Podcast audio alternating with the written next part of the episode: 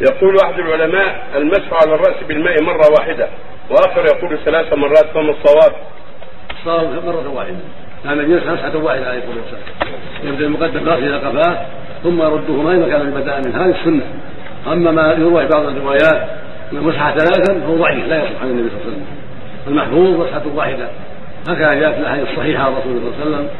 مسح الرأس يمسح واحدة، والأفضل أن يكون يبدأ المقدم الرأس ثم يذهب بيديه إلى قفاه ثم يردهما إذا كان بدأ منه.